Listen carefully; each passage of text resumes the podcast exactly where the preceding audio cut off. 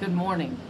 I have the scripture reading this morning from Luke chapter 8, verses 40 through 56. This is from the NIV version, and it's about a dead girl and a sick woman. Now, when Jesus returned, a crowd welcomed him, for they were all expecting him. Then a man named Jairus, a ruler in the synagogue, came and fell at Jesus' feet, pleading with him to come to his house, because his only daughter, a girl of about twelve, was dying. As Jesus was on his way, the crowds almost crushed him, and a woman was there who had been subject to bleeding for twelve years. But no one could heal her. She came up behind him and touched the edge of his cloak, and immediately her bleeding stopped. Who touched me? Jesus asked.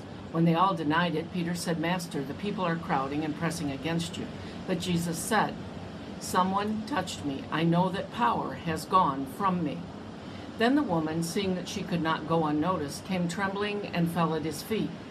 In the presence of all the people, she told why she had touched him and how she had been instantly healed. Then he said to her, Daughter, your faith has healed you. Go in peace. While Jesus was still speaking, someone came from the house of Jairus, the synagogue ruler. Your daughter is dead, he said. Don't bother the teacher any more. Hearing this, Jesus said to Jairus, Don't be afraid, just believe, and she will be healed. When he arrived at the house of Jairus, he did not let anyone go in with him except Peter, John, and James, and the child's father and mother. Meanwhile, all the people were wailing and mourning for her. Stop wailing, Jesus said. She is not dead, but asleep. They laughed at him, knowing that she was dead. But he took her by the hand and said, My child, get up. Her spirit returned, and at once she stood up. Then Jesus told them to give her something to eat. Her parents were astonished, and he ordered them not to tell anyone what had happened. This is the word of the Lord. Pray with me.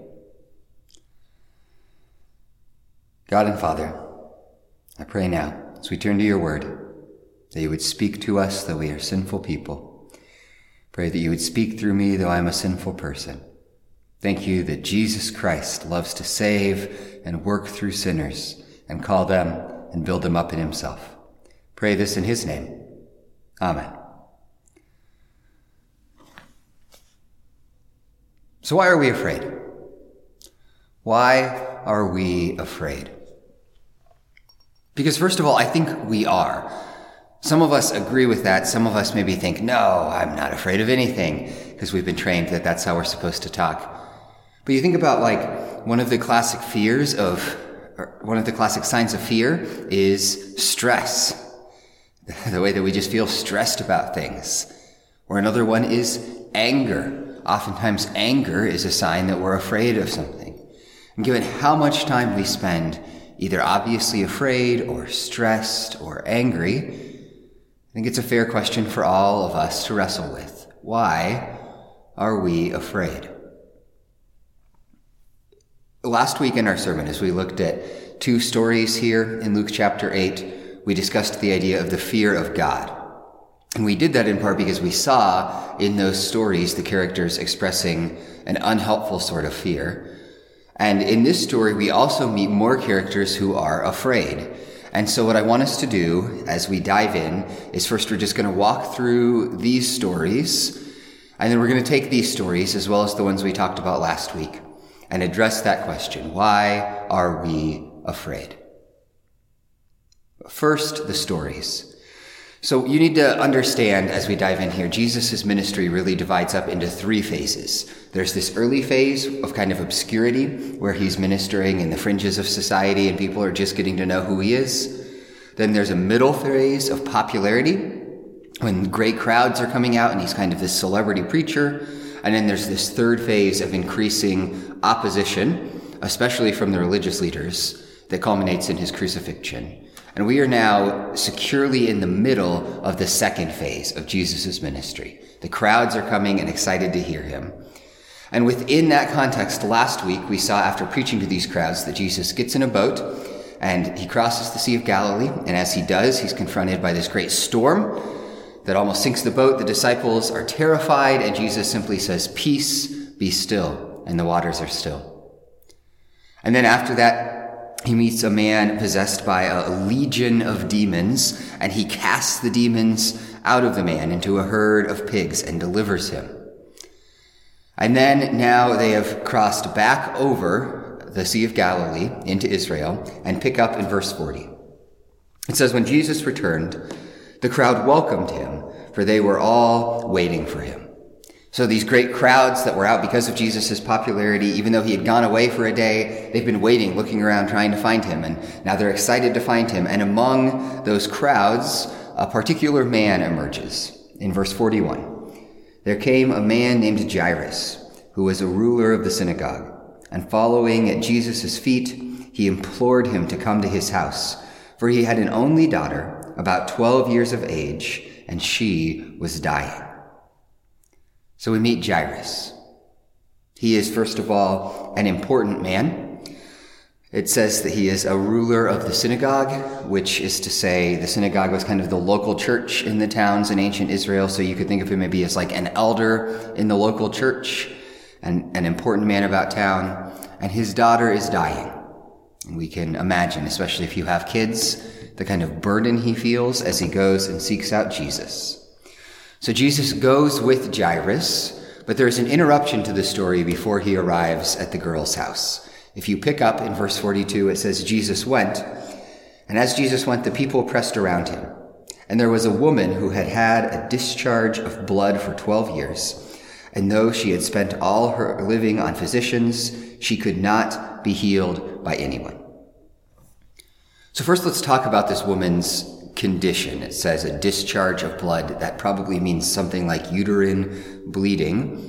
And for her, of course, I think we understand, first of all, that this would be an embarrassing struggle to have and that it could have real health impacts for the woman in terms of losing blood. But in her world, it goes much deeper. I mean, in the first place, this might also be a sign of the fact that she struggles with infertility. And in our world, if you've struggled with that, you know the heartache and the, the hardness of that.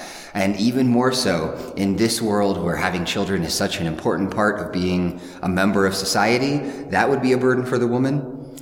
And even more than that, this discharge of blood would have made her ceremonially unclean. Uh, it's one of the things that would cause in Israelite law ceremonial uncleanness. And normally for a woman, that would be no big deal because you would simply um, go through the purification rite and then you are clean. But it, since this is an ongoing thing, it means that she would not be able to worship at the temple or participate in the religious life of Israel.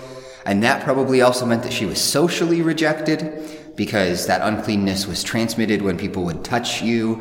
And so people would probably avoid this woman because they didn't have to deal with the purification rituals. And on top of all of that, we learn that she is left in poverty because she has spent all of her money Uh, on doctors trying to get this condition healed. And she's probably deeply discouraged, as any of you who have spent a long time with doctors who seem unable to help you know. So this woman is profoundly broken and isolated. So we meet this woman, and here's what happens in verse 44. She came up behind Jesus and touched the fringe of his garment, and immediately her discharge of blood ceased. So she comes up behind Jesus. She doesn't confront him, doesn't try to get his attention, and she just reaches out and touches the fringe of his garment. Maybe that's uh, a lot of Israelites would wear these tassels on their robes, or maybe it's like the hem of his shirt or something. But she just reaches out and touches the edge of his garment, and she's healed. And she's trying to do this all in secret, but Jesus knows that something has happened. Verse 45. Jesus said, Who was it that touched me? When all denied it, Peter said, Master, the crowds surround you and are pressing in on you. But Jesus said, Someone touched me, for I perceive that power has gone out from me. So Jesus knows that this woman has touched him, and he stops the crowd, stops Jairus. You know, I mean, you can imagine the whole thing kind of grinding to a halt as he looks around and asks who's touched him. And then finally, in verse 47, says that when the woman saw that she was not hidden, she came trembling and falling down before him declared in the presence of all the people why she had touched him and how she had been immediately healed. So notice this woman is afraid. Really, well, it's not explicit earlier. I mean, she's probably been afraid for her whole life in the first place, and she was clearly afraid in the way that she approached Jesus. Uh, you know, coming up behind him and just trying to touch his robe. And now she's trembling. She's terrified. You can only think maybe she thinks that Jesus is about to pull the rug out from under her, that she's been healed and that he'll take away her healing. And we might ask, seeing the woman's fear, why Jesus is doing this, why he's stopping the crowd and calling her out. After all, she has been healed. And there's probably two reasons in play. One is that Jesus probably wants to make sure that the woman understands what has happened.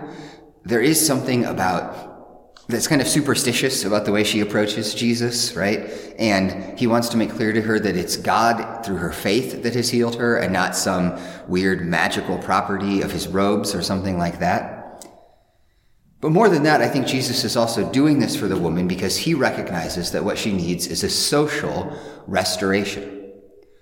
Remember, because of her condition, people probably avoided her and had nothing to do with her. And again, in these small kind of towns, this would have just been a known thing for people. But Jesus, by publicly declaring this woman's healing, is letting all of society know that she is now somebody that they can and should have contact with. And more than that, he's publicly praising her, as we're going to see in the next verse. So Jesus recognizes that this woman needs more than just physical healing which is why he stops the crowds and says these things. And then he speaks to her, verse 48. And he said to her, Daughter, your faith has made you well. Go in peace. Daughter, which is a, a familial word and, and um, almost never gets used by, by Jesus of people. This is one of the most intimate things he speaks to someone. This close sign of affection. Your faith has made you well. Go in peace. So, in this interlude, in this story of the woman that stops Jesus along the way, I think there's two things that we need to notice, two things we learn. First, we learn something important about Jesus.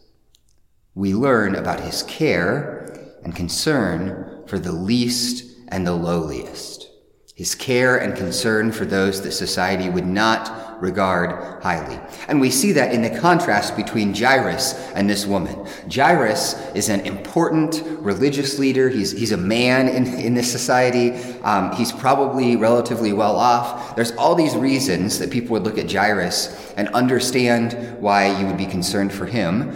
And then there's this woman who is none of those things but, but Jesus stops the crowd in order to speak to and minister to this woman. I mean, can you imagine how Jairus is feeling in this moment? He has to feel frustrated and probably also fearful, as we'll see, because he's worried about his daughter, and here's Jesus helping this, this nobody when he should be helping him. Jesus cares for all people simply because they are people. We've noted that pattern before and it will be echoed over and over in his ministry. Jesus cares for all people simply because they are people. It doesn't matter if they are Pharisees or wealthy people or tax collectors or prostitutes and thieves. Jesus gladly spends time with and ministers to and heals and loves all people simply because they're people. And we need to be mindful of that in our attitude as well. A question I wrestle with sometimes, try to ask myself in my heart, is how many of my relationships am I in because of what they're doing for me? How many of my relationships am I in simply because of what they're doing for me? And look, I mean, it's, it's hard to be honest about that. It's probably more than we would like to admit. And it's true that all of us do that. But that is such a deeply sinful thing when we start choosing our friendships and choosing who we spend time with because of what we get out of it. That is to, to treat people like objects. That is to, to treat people, judge people based on the utility that they can offer to us rather than the dignity and goodness that God created them with. So we see Jesus' care and concern for all people.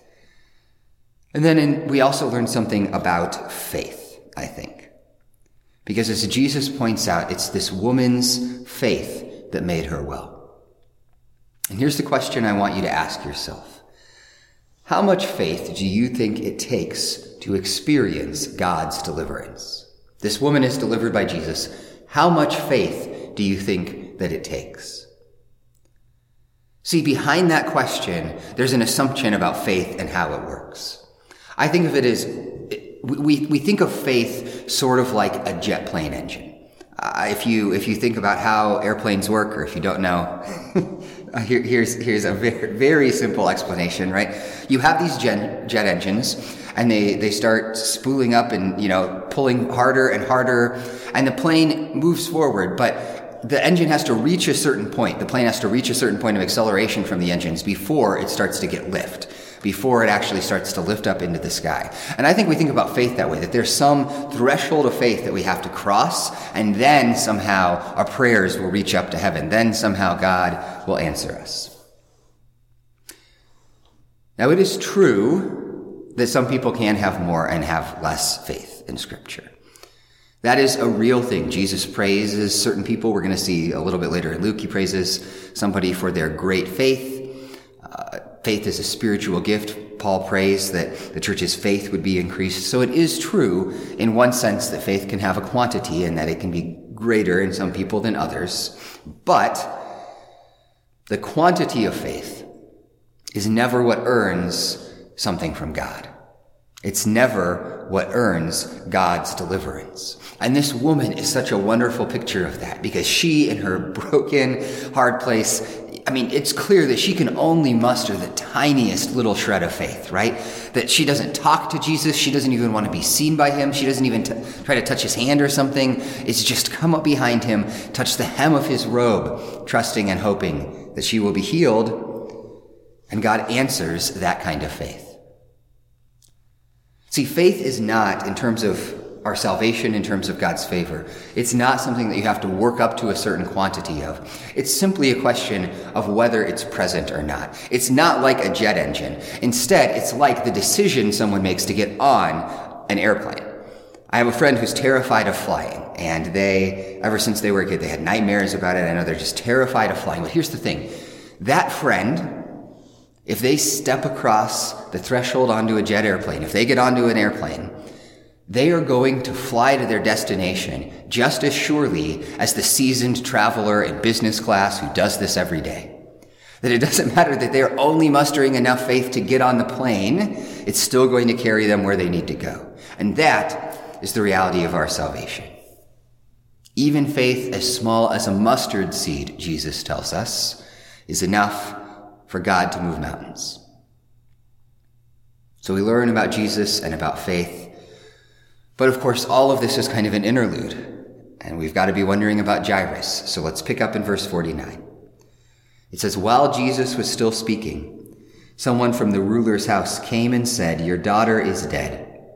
Do not trouble the teacher anymore. If you're a parent, you, can feel what Jairus is feeling. We've all felt those fears, can't you? I mean, any of us can kind of imagine just how devastating that has to be. What a gut punch he feels like he's had. But Jesus, it says, on hearing this, on hearing the message from the messenger, we don't actually know, Jairus doesn't say anything, but he answered him, Do not fear, only believe, and she will be well. Again, do not fear.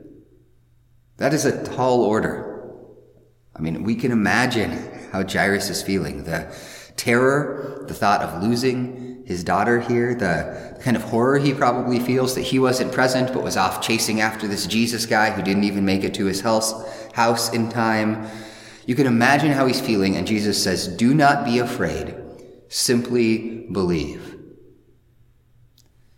And we know that Jairus believes, again, because it's, it's not about some massive quantity. By simply believe, Jesus just means, take me to the house. And so he does. Pick up again in verse 51. And when Jesus came to the house, he allowed no one to enter with him except Peter and John and James and the father and mother of the child. This is actually a good evidence that Jesus' earlier move to expose the woman to the crowd was for her good and wasn't about sort of him being noticed or something. Because he's in some ways going to do a more spectacular miracle here, and he intentionally makes everyone leave and not see it. That's probably because just as his actions with the woman were out of care for her, Now, in many ways, Jesus is doing is out of care for this girl and her parents, recognizing that these wailing crowds of mourners would, um, would in many ways be disruptive to what's about to happen. And then in verse 52, and all were weeping and mourning for her. But he said, Do not weep, for she is not dead, but sleeping. And they laughed at him, knowing that she was dead. So Jesus, to be clear, knows that this girl is dead too. I mean, it, it this, the way the story plays out, that's apparent. Um, and it's not Jesus trying to be insensitive or dismissive, because he does take the grief of death seriously. Interestingly, when Lazarus, his friend, dies, Jesus both says the same thing that he is but asleep, but also weeps and is in turmoil and anger facing his grave before he raises Lazarus from the dead. But rather, this is that sleep in the New Testament is consistently how death is portrayed for believers. And the reason for that, of course, is that, I mean, we, we all get that sleep is kind of an analogy for death, and the great difference between the oblivion of sleep and the seeming oblivion of death is that sleep is something that we awaken from. It's only temporary. Whereas in our gut, we feel like death is forever. And so for Jesus to proclaim that this girl is asleep is, of course, to speak of and hint at what's about to happen. And then let's read that, what happens. It says, But taking the girl by the hand, Jesus called, saying, Child, arise. And her spirit returned, and she got up at once. Because of how matter of fact that is, it's easy for us to miss the power and the beauty of that. So let me read you. This is another way to tell this story. Um, this is from the Jesus Storybook Bible, which I realize is a children's Bible. But this part of this story, in the way that Sally Lloyd Jones tells it, consistently just makes me tear up. So let me just, this is how the Jesus Storybook Bible tells this moment. It says, Jesus walked into the little girl's bedroom and there, lying in the corner in the shadows, was the still little figure. Jesus sat on the bed and took her pale hand. Honey, he said, it's time to get up. And he reached down into death and gently brought the little girl back to life. The little girl woke up, rubbed her eyes as if she'd had a good night's sleep, and leapt out of bed. In our stories, last week and this week, we've seen a series of pictures of Jesus' power. Jesus' power over natural disasters, like the storm that comes up on the sea. Jesus is powerful over demons. Even a legion of demons, a military term, a whole battalion of demons comes out, and Jesus, with a word, defeats them. Jesus is powerful over disease and over the, the, the uncleanness that accompanies it for this woman. And Jesus is powerful over death itself. This story is revolutionary within the story of Scripture. Death is the great enemy in the story of the Bible. Even more than Satan or sin, death is the ultimate consequence, the defining reality of our condition. It is the curse that we are under. If you eat of this fruit, you will surely die. Death in Scripture includes both physical death and the spiritual death that precedes it. The death of distance from our Creator, the death that is the loss of our true identity in Him and, and of communion with Him, the spiritual death that afflicts us and that ultimately results in our physical death. Death has defined humanity. It is the fruit of our sin. And in this moment, Jesus overcomes it. And ultimately, of course, he will overcome it. Here and with Lazarus, we have these temporary resuscitations, these moments where he brings people back to death. And those are declarations of his power over death. And then ultimately, in the resurrection, Jesus wins the final victory over death. And it no longer has any claim over him. And for us, it will not have a final claim on us either. So let's come back to the question. Why are we afraid? I think that there's at least two reasons, two reasons that this story speaks to. The first is that we are at times afraid because we don't believe that God can truly work good. Because we don't believe that God can truly work our good.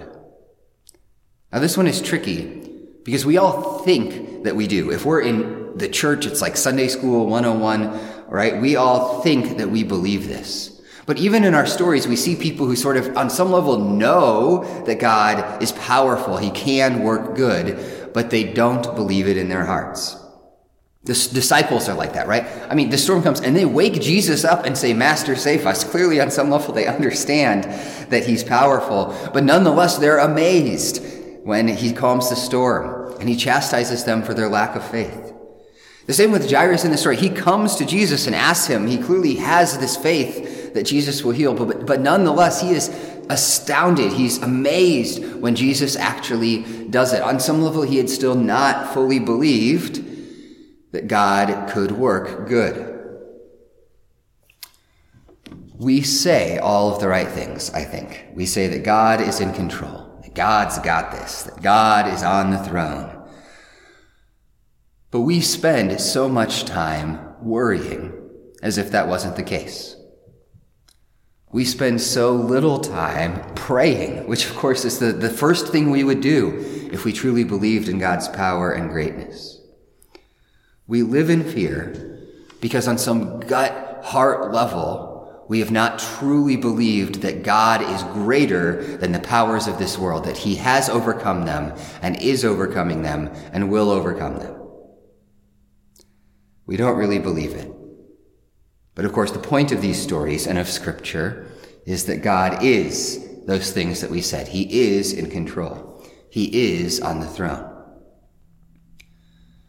And so that means practically what we need to do is first of all that we need to just meditate on that fact. That we need to just take time to remind ourselves to think about the reality of God's power, to think about the fact that there is no force in creation that can stand against him.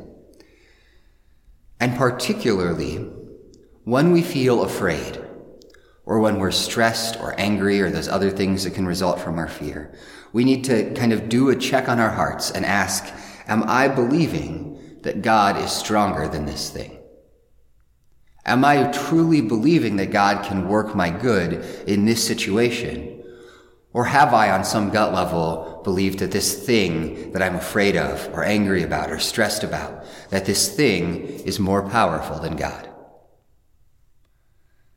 So that is the first question, or the first reason that we're afraid. And then the second reason is that I think we also fear because we don't believe that God will truly work our good. We don't believe he will do it, even though we believe on some level that he can. And in some ways, I think this is a trickier topic to discuss for a couple reasons. First, I just want to name that one of the challenges, and we're not going to dwell here this morning, but one of the challenges is that we often aren't actually interested in our true good.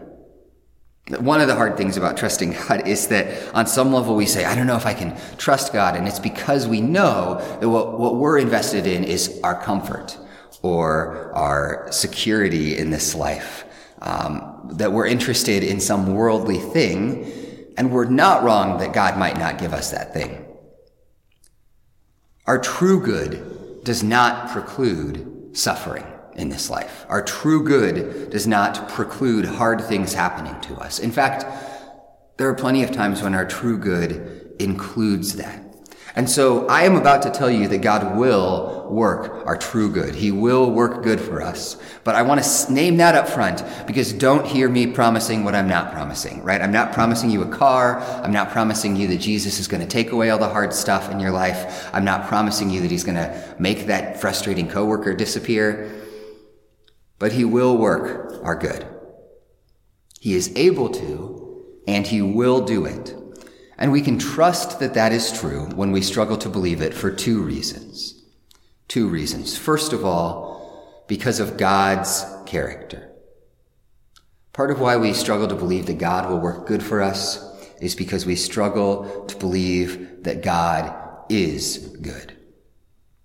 One of the challenges of faith is that we have to trust in God's goodness because we often will not understand what he's doing. We often cannot understand what he is up to in the world. And so we can't look at him and say, Oh, I, I get this. I can explain this. Instead, we have to simply be able to say, I know what God is like, and therefore I know that he is trustworthy.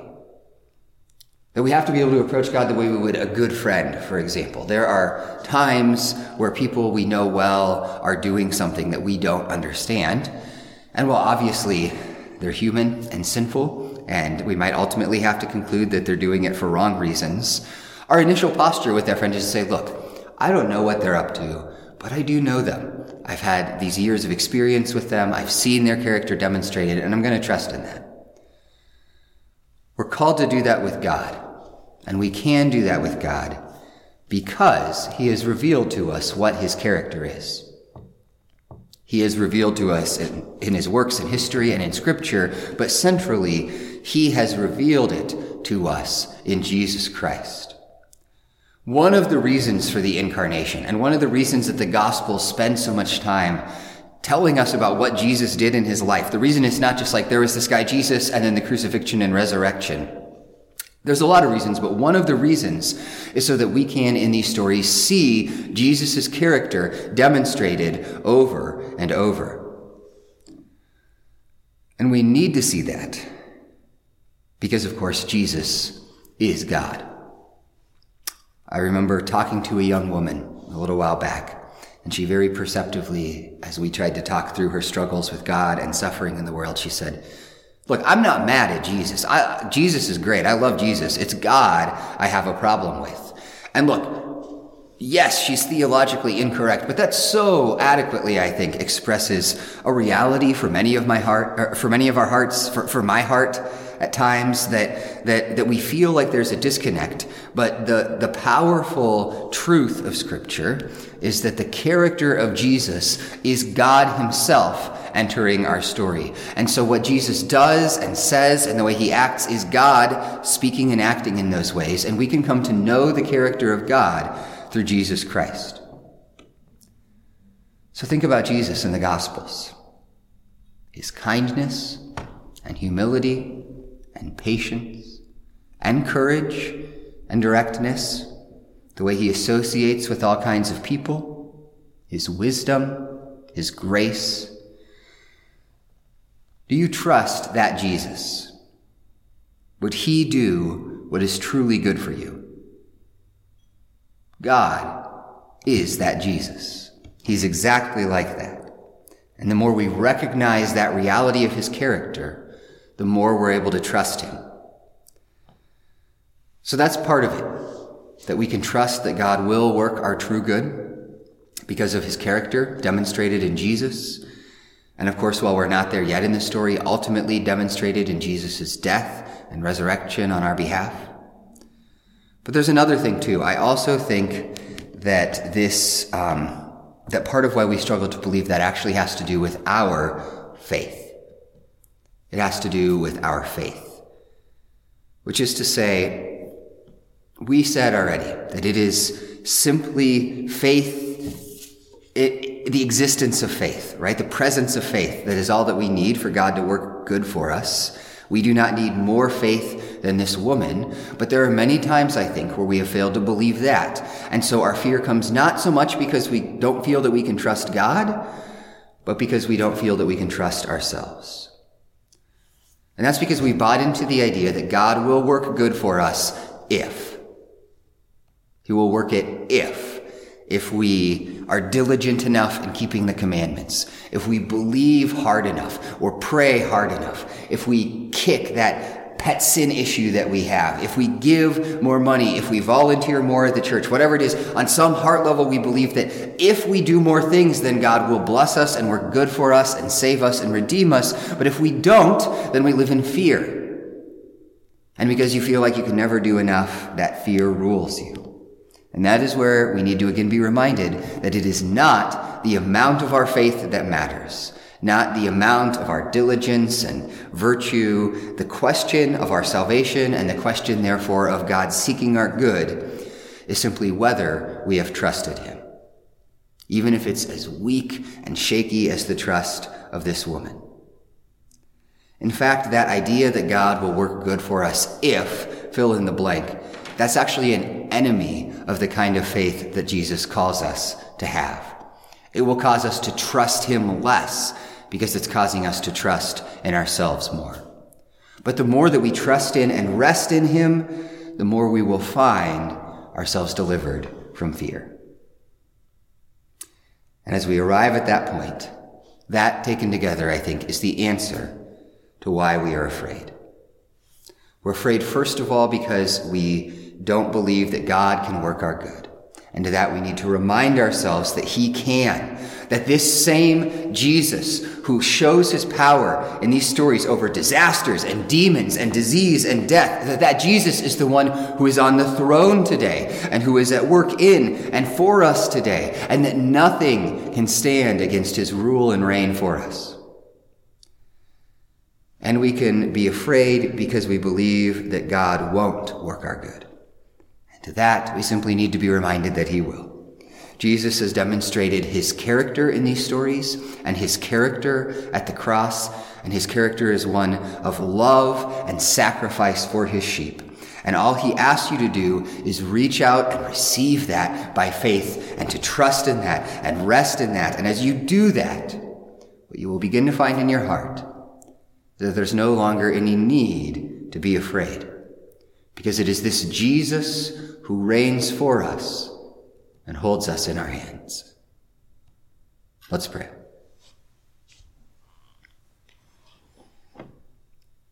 Father, I give thanks to you for your goodness and greatness, for your power and mercy, for the fact that you rule over all things and the fact that you call us sons and daughters by your grace.